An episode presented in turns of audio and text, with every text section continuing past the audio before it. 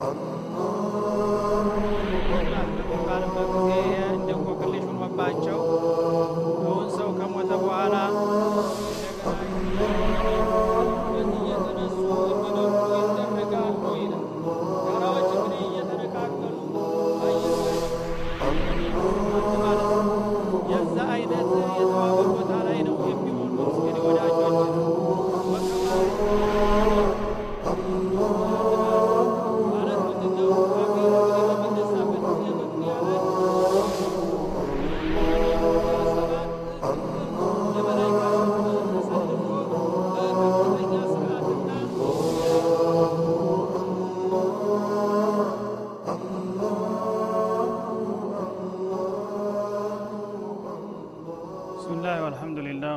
ወሰላሙ አላ ረሱልላህ ባለፈው እንደ ሱረቱል አዕላን ጀምረን ነበረ የቆምነው። እሱ እንቀጥላለን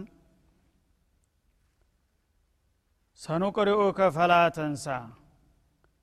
ቀደም ሲል በመግቢያው አላህ ስብሓናሁ ወተአላ ነቢዩን ጌታቸውን በየጊዜው እንዲያወድሱና እንዲያመጉሱ ጠይቆ ነበረ ማለት ነው። ለጌታቸው ምስጋናና ውዳሴ ማቅረብ ያለባቸው መሆኑን ጠቁሞ ነበር ማለት ነው ከዋለላቸው ውለታ ደግሞ ታላቁ የመንፈስ ጸጋ ስለሆነ እሱንም በሚመለከት ያስገነዝባል። ሰኑቅሪኡከ ፈላ ተንሳ። አንተን ቁርአናችንን ሳናስተምረህ አንቀርም እናስነብበሃለን አላቸው። ሰኑቅሪኡከ ልቁርአን አለዚ አንዘልናሁ ኢለይክ ወዲ አንተ ያወረድነውን ቁርአን በጅብሪል አማካይነት እንድታነበው እናደርጋለን አላቸው እንግዲህ ነቢዩ አለህ ሰላቱ ወሰላም በተፈጥሯቸው የማንበብና የመጻፍ ልምድ አልነበራቸውም። አላህ በመልካም ፍቃዱ ነው የዓለምን ምስጢር ያዘለውን ታላቅ መመሪያ በመቸር እንዲያነቡ ያስቻላቸው ማለት ነው። ፈላ ተንሳ ማንበቡ ብቻ ሳይሆን አንድ ጊዜ ተወረደልህና ከተነገረህም በኋላ አትረሳውም ይላል። እና አላህ ስብሓንሁ ወተአላ ይህንን የቁርአን ጸጋ ለነቢዩ ከሰጠበት እለት ጀምሮ ቁርአን አይረሳባቸውም። ሙራጃ ጥናት ባያደርጉም እንኳ ልክ አንድ ጊዜ ሲሰሙት እንደ ካሴት ይቀረጻል በልባቸው ውስጥ። ከዛ በኋላ በፈለጉት ወቅት ማንበብና ማቅረብ ይችላሉ ማለት ነው። ይህም ታላቅ እንግዲህ ዋስተና ነው። በአንተ ጥረት እንደ የሰተንሃልና እንዳይጠፋብህ ተጠንቅቀህ ያዝ ብሎ ሸክም አልጣለባቸውም መጀመሪያ ያላንተ ጥራት በመልካም ፍቃዳችን እንዲያወረንልህ እንዳይጠፋብህም የምናደርገው እኛ ነን። በምንም አይነት አትረሳውም እንዳትረሳው አድርገናል ይላል ማለት ነው። ይህም እንግዲህ ታላቅ ጸጋ ነው። መወረዱ ብቻ ሳይሆን መንሀጅ ልእስላም ሁልጊዜ የማይረሳና የማይጠፋ መሆኑን ያመለክታል። ኢና ነህኑ ነዘልነ ዚክረ ወኢና ለውላ ሀፊዙን እንዳለው በአጠቃላይ መልኩ ቁርአንን እስከ ዓለም ፍጻሜ ድረስ እንዳወረድ ነው ሁሉ እኛውን ጠብቀዋለን ብሏል። በነቢዩ ደረጃ ደግሞ እርሳቸው ክትትልና ጥናት ባያደርጉም እንኳ ሁልጊዜ እንደማይረሳባቸው ቃል ገባላቸው ማለት ነው። ኢላ ማሻ አላህ ላኪን ማሻ አላህ ሰተንሳ ግን አላህ እንዲትረሳው ሁን ብሎ የፈለገው ነገር ካለ ከአንቀጾቹ መካከል ያንን ልትረሳው ትችላለህ ማለት ነው። ማለት ነስኽ ሊሻርና ሊቀየር የተፈለገ አንቀጽ ታለ ያንን ሁን ብለን እናስረሳሃለን። ሌላ መተኪያ ስለምናመጣለት ማለቱ ነው። እንጂ ከዛ ውጭ ያለው የፈለገውን ያህል ቢቆይም ቢዘገይም አትረሳውም አላቸው ማለት ነው። እንግዲህ አላህ ስብንሁ ወተላ አንዳንድ ጊዜ ጊዜያዊ የሆነ መመሪያ ያዘሉ አንቀጾችን ያወርዳል እነዚያ መመሪያዎች ለተወሰነ ጊዜ ተተሰራባቸው በኋላ ካሁን በኋላ ይህ አያስፈልግም በዚህ ይተካ ብሎ ሌላውን መቀየሪያውን በማምጣት ያኛው እንዲረሳ ያደርገዋል። ወይም በቀጥታ ይህ አያስፈልግም ብሎ ያሳውቃቸዋል ወይም ደግሞ ሳያስቡት ከልብ ሰሌዳቸው ይወስድባቸዋል ማለት ነው። ሊሽረውና ሊቀይረው የፈለገውን አንቀጽ። ያ ካልሆነ በስተቀር በምንም አይነት አይረሳብህም አላቸው ማለት ነው ኢነሁ ያዕለሙ ልጃረ ወማ የኽፋ። ያንተ ጌታ አላህ ደግሞ ከቃላት ጮህ ያለውን ይፋ የሆነውን ቃላት ያቃል እንደገና ደግሞ ድብቅ የሆነውንም ያውቃል። በሱ ዘንዳ ድብቅና ገሃድ የሆኑ ነገሮች ልዩነት የላቸውም ማለት ነው። ሰዎች የሚሰሙትና የሚያውቁት ይፋ የተነገሩና የተገለጹትን ነገር ነው። የተደበቁትን ነገሮች ግን አያውቁም ማለት ነው። አላህ ግን ስብሓናሁ ወተላ ይፋ የተነገሩትንም ሆነ የተደበቁትን እኩል በኩል ያውቃቸዋል። ከሱ ዘንዳ ምንም የሚደበቅና የሚሰወር ነገር የለም። ስለዚህ ጠንቀቅ ማለት ያስፈልጋል ማለት ነው። ጌታን እንደ ሰው አድርገህ ይፋ የተናገርኩትና የሰራሁትን ብቻ ነው የሚያውቀው። የደበቅኩትን አያቅብኝም ካልክ ትሳሳታለህና ይህን ወቅና ተጠንቀቅ ማለቱ ነው። ወኑየስሩ ከሊል ዩስራ አንተን መለክተኛችንን ደግሞ ለመልካም እድል ሁሉ እናዘጋጅሃለን እናመቻችሃለን አላቸው። ማለት በዱንያም ሆነ በዚህ ምድር ላይ እስካለህ ድረስ ከመልካም እድል ወደ መልካም እድል እንዲትሸጋገርና አላማህ እንዲሳካልህ እናደርጋለን። የቅርብ እንክብካቤና ድጋፍ እንቸረሃለን ማለቱ ነው። በመጩም አለም ደግሞ የበለጠ ያው በዚች አለም የሰራኸውና የደከምክበት ሁሉ ውጤቱ በጣም አስደሳችና አመርቂ የሆነው መልካም እድል ነው ተፍረምርሞ የሚጠብቅህ ማለቱ ነው። እንዳለውም ነቢዩ አለ ሰላቱ ወሰላም መጀመሪያ አካባቢ ስራቸውን ሲጀምሩ ሁሉ ነገር በጣም እንዲያስጨናቂ ነበረ ውጥንቅጥ ነበረ ማለት ነው። እና ተስፋ ሞራል የሚያበረታታ ነገር አልነበረም። በድጋፍም ደረጃ ሲታይ በአቅምም ደረጃ ሲታይ በኑሮ ደረጃም በሁሉም ነገር እንዴት ምን ተምን አድርጌው ብለው የሚጨነቁበት ሁኔታ ላይ ነበሩ ማለት ነው። ግን አላህ ስብንሁ ወተላ የተለያዩ ደጋፎችንና አስተካካይ ሁኔታዎችን በመፍጠርና በማመቻቸት ተለት ወደ እለት እንቅስቃሴያቸው እያማረና እየሰመረ እንዲሄድላቸው አደረገ ማለት ነው። ፈዘኪር ኢነፋአት ዚክራ ስለዚህ አንተ ሰዎችን ገስጥ ምከራቸው የሰው ልጆችን ምክር ጠቃሚ እስከሆነች ድረስ ይላል ማለት ነው? ማነፋአት ዚክራ እንደማለት ነው። እና ምክር ጠቃሚ ነው። በተለይ ለአማኞች ምክር ይጠቅማቸዋል ማለት ነው? ወዘክር ፈኢነ ዚክራ ተንፋዑ ልሙእሚኒን እንደሚለው በሌላው አያት። እና ስለዚህ አንተ ያለብህ የስራ ድርሻ ከጌታ የመጣልህን ምክርና ተግሳጥ ለህዝቦች ማስተላለፍና ማድረስ ስለሆነ ይህ ደግሞ ምክርም እስከ ጠቀመና ውጤት እስካመጣ ድረስ ሰለቸኝ ደከመኝ ሳትል ሰዎችን መምከርና መግሰጥ ይጠበቅብሃል አላቸው ማለት ነው። ወይም በሌላ አባባል እነፋአት ዚክራ አውለም ተንፋዕ ብለውም የፈሰሩ አሉ። ተግሳጡ ተቀባይነት አግኝቶ ተገሳጩን ቢጠቅመውም ወይም ደግሞ ባይጠቅመውም አንተ የሚቀበልና የማይቀበለውን ሰው መመርመርና ማጥናት አያስፈልግህም ማለት ነው። ለሰው ልጆች ሁሉ ጥሪውን አቅርብላቸው ከዛ በኋላ አላህ ያደላቸው ይቀበሉሃል ይከተሉሃል። የፈረደባቸው ደግሞ ይቃወሙሃል ያስተባብሉሃል። ይቀበሉም አይቀበሉም ምክሩ ይጥቀማቸውም አይጥቀማቸው። አንተ ግን ተልኮ ሁልጊዜ መልእክት ማስተላለፍ ነውና ዝም ብለህ ምከራቸው አለማለት ነው። ሰየዘከሩ መን ጌታውን የሚፈራ የሆነ ወገን በተግሳጥህ እንደሚጠቀምበት ነው ያው ቅን ልቦና ያለው ሰው አንተ የምትነግረውን ቁም ነገር አጣጥሞ ይሄ ነገር እውነትም ይጠቅመኛል። እሱን ካልተቀበልኩና ካልተከተልኩኝ ጌታ ይጣላኝና ያጠፋኛል የሚል አመለካከት ያለው ሰው ምንጊዜም በተግሳቱ ይጠቀምበታል ይላል። ወየተጀነቡ አሽቃ ያ ደግሞ እርጉምና መናጢ የሆነው ወገን እንደሚርቃት ነው ያንተን ተግሳጥና ምክር። አንተ ምክር በምትለግሰው ጊዜ ከጌታ በተሰጠ መመሪያ የፈረደበት ጠማማና ደራቃ አንተን ምክር እንዳላስፈላጊ አድርጎ ገሸሽ አድርጎ ሊያልፍ የሚሞክረው መናጢው ነው የራሱ ጥላት የሆነው ማለት ነው። አለዚ የስለናር ልኩብራ እና የዚህ አይነት ባህሪ የሚያሳየው ያንተን ምክር ለመቀበልና ለመከተል ፈቃደኛ የማይሆነው መጀመሪያ የተረገመው እድለቢስ ነው ነገም ደግሞ ታላቋ እሳት ውስጥ የሚጋፈጠው ነው ይላል ናሩል ኩብራ ማለት ጀሃነም ናትና እና እዛ የታላቋ እሳት ውስጥ ሊማገድ የፈለገው እርጉም ያንተን ምክርና ተግሳት ቸል ብሎ ያልፈው ይሞክራል ማለት ነው ثم لا يموت فيها ولا يحيا እዛች ከባድና ታላቅ እሳት ውስጥ በሚጨመርበት ጊዜ በእሷ ውስጥ መሞት አይችልም አይፈቀድለትም እንደገና በህይወቱም አይጠቀሙምና አይደሰትም ይላል ማለት ነው። እና የጀሃነም ኑሮ እንግዲህ አያድርስ ነው ማለት ነው። ሞት ቢመኙ የማይገኝበት የሆነ አለም ነው። በዚህ በዱንያ ላይ አንድ ሰው ለመኖር የማያስችል ሁኔታ ከተፈጠረ ሞትን ይመኛል ማለት ነው። ሙቼ በተገላገልኩኝ ይላል።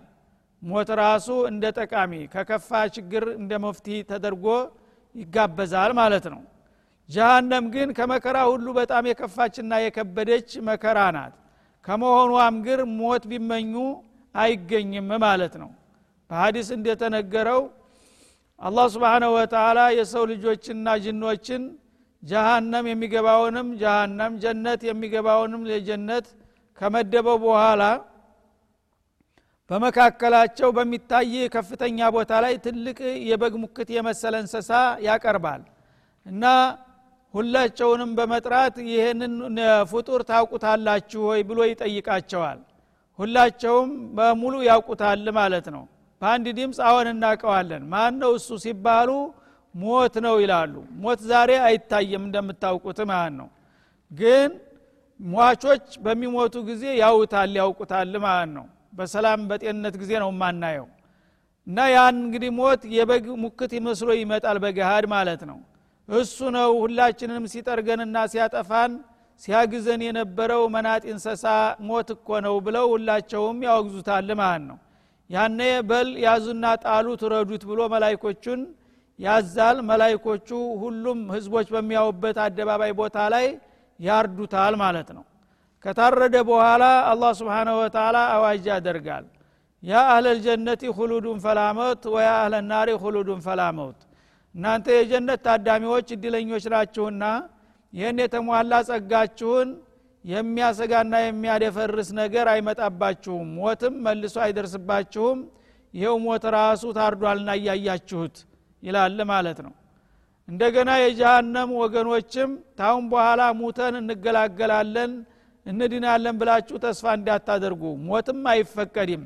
ምንም ቅጣቱ ቢከብድም እንኳ በዚሁ በከፋው ቅጣት ውስጥ ዘላለም ትኖራላችሁ በማለት ያውጃል ማለት ነው ስለዚህ ነው እንግዲህ አሁንም ثم لا يموت فيها ولا يحيا የሚለው በእሷ ውስጥ እንደ ሞትም ሊኖርም አይችልም እንግዲህ ኑሮውም የደስታ የተመቻቸ ኑሮ ሊያገኝ አይችልም እንደገና ደግሞ ሙቶም ሊገላገልና ከቅጣቱ ሊድን አይችልም በዚሁ መከራ ላይ ይቀጥላል ማለቱ ነው ያ እንግዲህ መሆኑን አውቆ የሰው ልጅ ከወዲሁ ከእንዲህ አይነት ሰቆቃና መከራ ከተሞላበት ቦታ ለመሄድ የጌታውን ጥሪ ተቀብሎ ማድረግ የሚገባውን ነገር ማድረግ ይኖርበታል።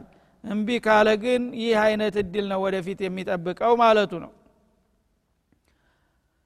ይህም በሚሰማ ጊዜ ማንኛውም የሰው ልጅ እንግዲህ መዳንን ይናፍቃልና እንዴት ብዬ ነው ከዛ የማመልጠውና የሚድነው የሚል ጥያቄ ስለሚያነሳ ቀድ አፍላሃ መን ተዘካ አለ። እዚህ በዱንያ ህይወቱ እያለ ከመጥፎ ባህርያት ሁሉ የጸዳና በጌታው ፍቃድ የተመራው ሰው ከእሷ ያመልጣልና ይድናል ይላል ማለት ነው። እና አፍላሃ ማለት ፋዘ ማለት ነው። እድለኛ ሆነ። መን ተዘካ? አን አክላቅ ረዚለቲ አለቲ ተዱሙ ልኩፍረ ወሽርከ ወኒፋቀ ወሽቃቅ ማለት ነው። መጥፎ ባህርያት በላው ላይ እንዳይኖርበት የጸዳና ራሱን አርሞ ያስተካከለ ሰው ከዛ አደገኛ ከሆነ ቅጣት ያመልጣልና ይድናል ማለት ነው። በአንጻሩ ደግሞ ዘላለማዊ ደስታና ፍስሐ የተሞላባት ጀነትን ይወርሳል ማለት ነው። ወዘከረ ስመ ረቢህ ፈሶላ እና በየጊዜው እንግዲህ ይህ አይነቱ ለመዳን የፈለገው ሰው ምንድ ነው ማድረግ የሚጠበቅበት? የጌታውን ስም ያወሳል። ያው በስግደት ጊዜ በጸሎት በተለያዩ አጋጣሚዎች ጌታውን አይረሳም። የጌታውን ስም እያወሳ ያወድሳል ማለት ነው። ይሰግዳልም። ግዴታ ስግደቱን አያቋርጥም። እንዲሁም ደግሞ ትርፍ ስግደቶችንም ይጨምርበታል ማለት ነው። ለምን? ነፍሱን ከመጥፎ ባህርያት አጽድቶ ለጀነት ለማዘጋጀት ማለት ነው በል ቱእሲሩን አልሐያት ዱኒያ እናንተ ሰዎች ስትባሉ ግን ለዚህ ለዘለቄታ እድላችሁና ለዘላለም ጽድቅ የሚያበቃችሁን ነገር ዘንግታችሁና ቸል ብላችሁ ቅርቢቱን ህይወት ትመርጣላችሁ ይላል ክፋቱ።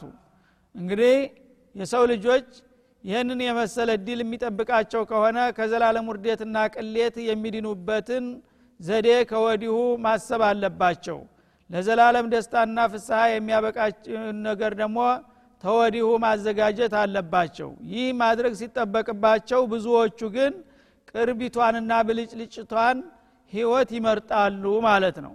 እና በዱንያ ከበላው ከጠጣው ከለበስኩ ካጌጥኩ ነገ የሚባለውን ነገር እንዳላስፈላጊ አድርገው ይችን ትንሿንና ውስኗን ጥቅም ታስቀድማላችሁና ትመርጣላችሁ በማለት ይወቅሳል ማለት ነው ወልአኽረቱ ኸይሩን ዋብቃ ያችኛዋ ተለዋጯ የመጨረሻዊቱ አገር የበለጠችና የዘወተረች ሁና እያለች ማለት ነው። ዱንያ እንግዲህ ሁለት መደበኛ ድክመት አለባት ማለት ነው። አንደኛ በጣም ጥቅሟ ውስን ነገር ነው ማለት ነው። ሁለተኛ ደግሞ እድሜዋም እንደዛው አጭር ነው።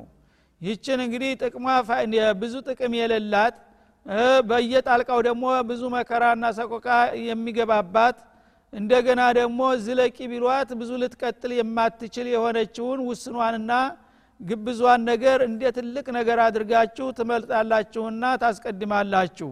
ያችኛይቱ አለም ደግሞ በጥራቷም ሆነ በእድሜዋ ወደር የሌላት ሁና እያለች ይላል ማለት ነው።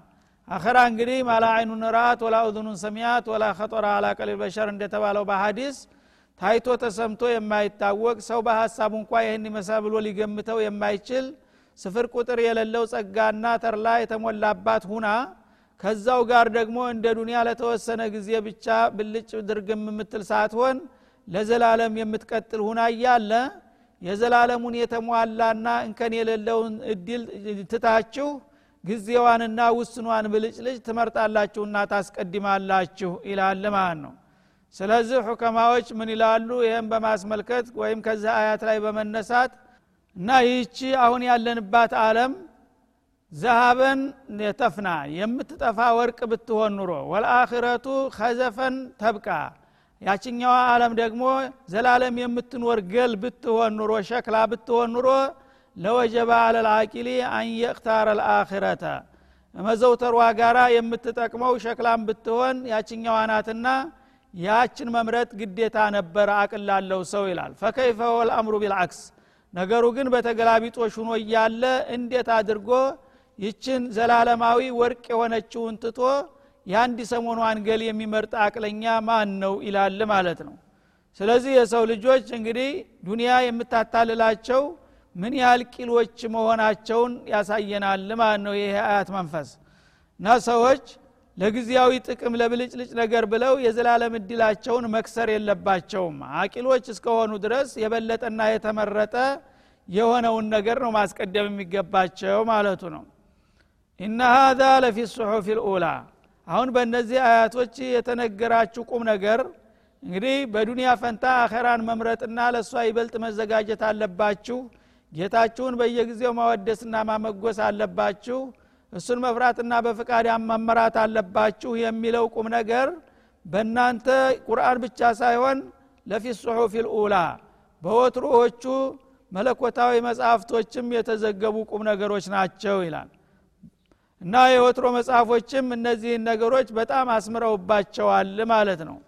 እና ለምሳሌ የነማን መጽሐፎች ናቸው? ስለዚህ ኑዛዜ ቀደም ብለው አበክረው የተናገሩና ያስተማሩ ብትሉ ሱሑፊ ኢብራሂመ ወሙሳ። ታላላቆቹና በጣም ብርቅዬ የሆኑት የነቢያት ከዋክብት ከሚባሉት ሁለቱን ጠቀሰልን ማለት ነው። አንደኛ ኢብራሂም ልከሊል የተሰጣቸው የሆነ መመሪያ ላይ ይገኛሉ እነዚህ ነገሮች ማለት ነው።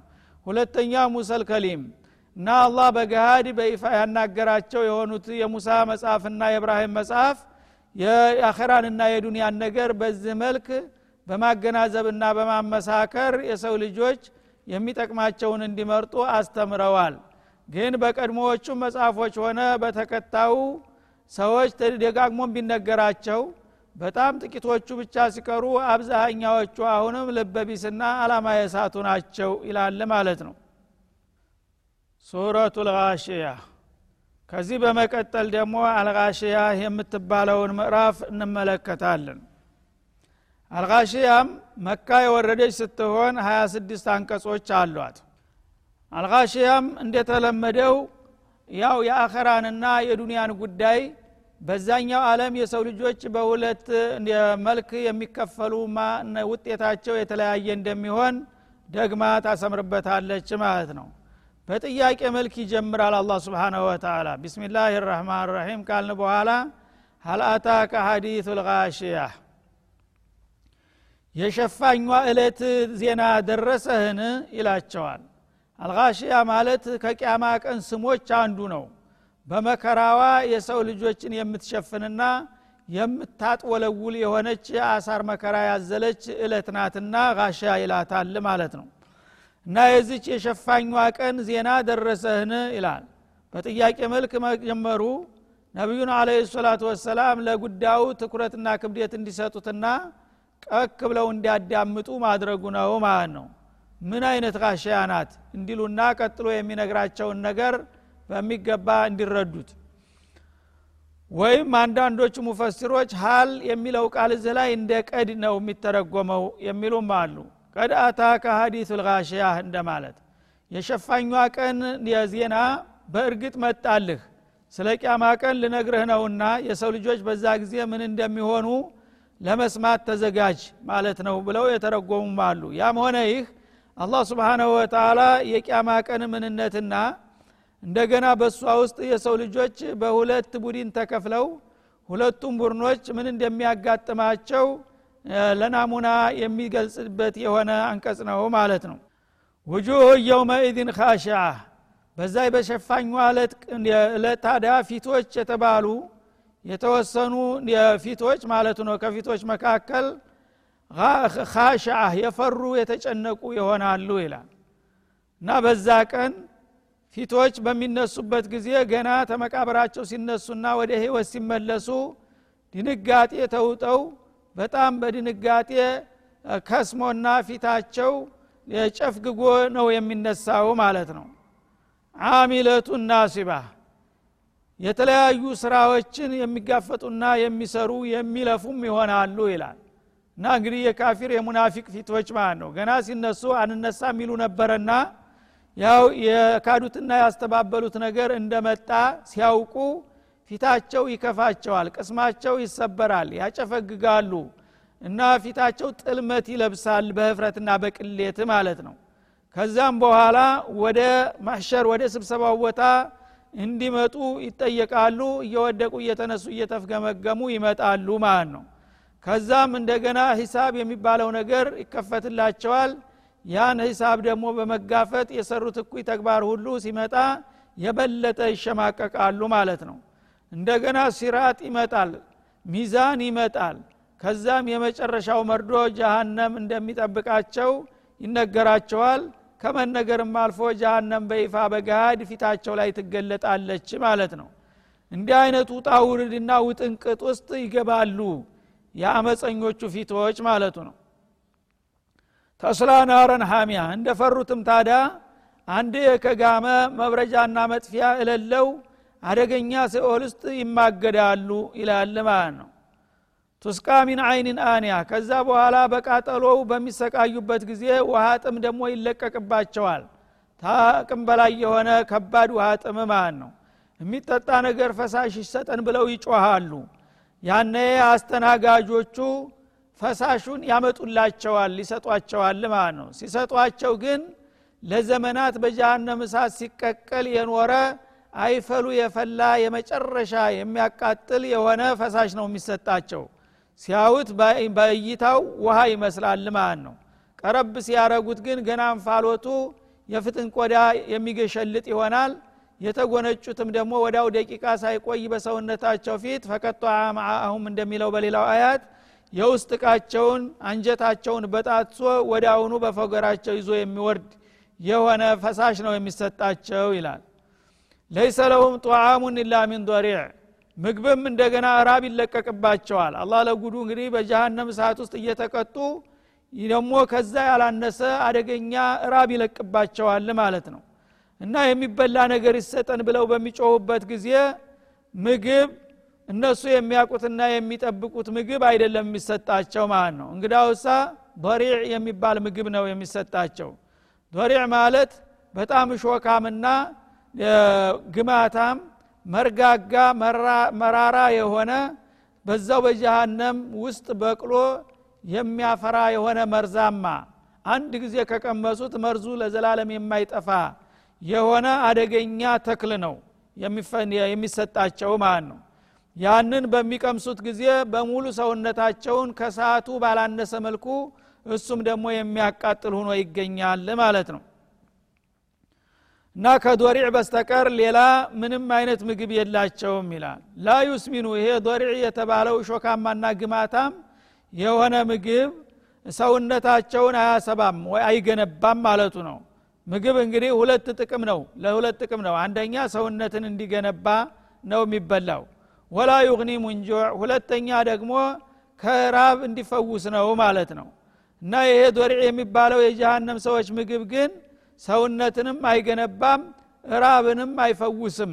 ያው ቢበሉትም ራቡ እንዳለ ነው። እንደገና ለሰውነታቸውም ጥቅም የለው። ተጨማሪ መርዝ ብቻ ነው የሚሰጣቸው ማለት ነው። ውጁህ የውመኢዚን ናዒማ። እንግዲህ በዚህ መልክ አላህ ስብንሁ ወተላ የጥላቶቹ እጣፈንታ ምን እንደሆነ ባጭሩ ተገለጠ በኋላ ወዳጆቹ ደግሞ በመሻገር የሌሎቹ ወገኖች ፊት ደግሞ በዛ ቀን የተዋበ ሁኖ ይነሳሉ ማለት ነው። ገና ሲነሱ ሷሌሖች ሙእሚኖች ፊታቸው ኑር ለብሶ እየተንጸባረቀ በደስታ ፈክቶ ነው የሚነሱት ማለት ነው። ፊታቸው የለሰለሰ ያማረ የተዋበ ነው። ሊሰዕያ ራድያ። እነዚህ አይነት ሰዎች ታዲያ በሚነሱ ጊዜ በዱንያ ላይ የሰሩት ስራም ውጤቱ ተፍረምርሞ በሚያወት ጊዜ የሚረኩ ይሆናሉ በስራ ውጤታቸው እንግዲህ በህይወታቸው እያሉ ይሰግዳሉ ይጾማሉ ይመጸውታሉ ጌታቸውን ያወድሳሉ ያመሰግናሉ። ያ የሰሩት ኸይራት ሁሉ በሙሉ በጀነተል ፊርደውስ ያፈራላቸውን ዋጋና ወረታ ሲያው የበለጠ ደስታ ይሰማቸዋል ይፈነድቃሉ ማለት ነው።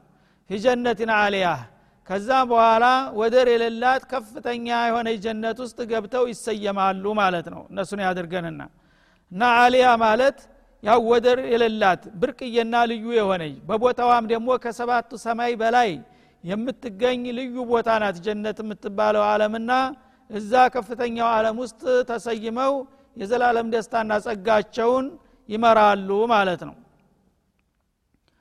ላ ተስመዑ ፊሃ ላቅያ እዛ ከገቡ በኋላ ውድቅ የሆነ ቃላትን እንኳን አይሰሙም።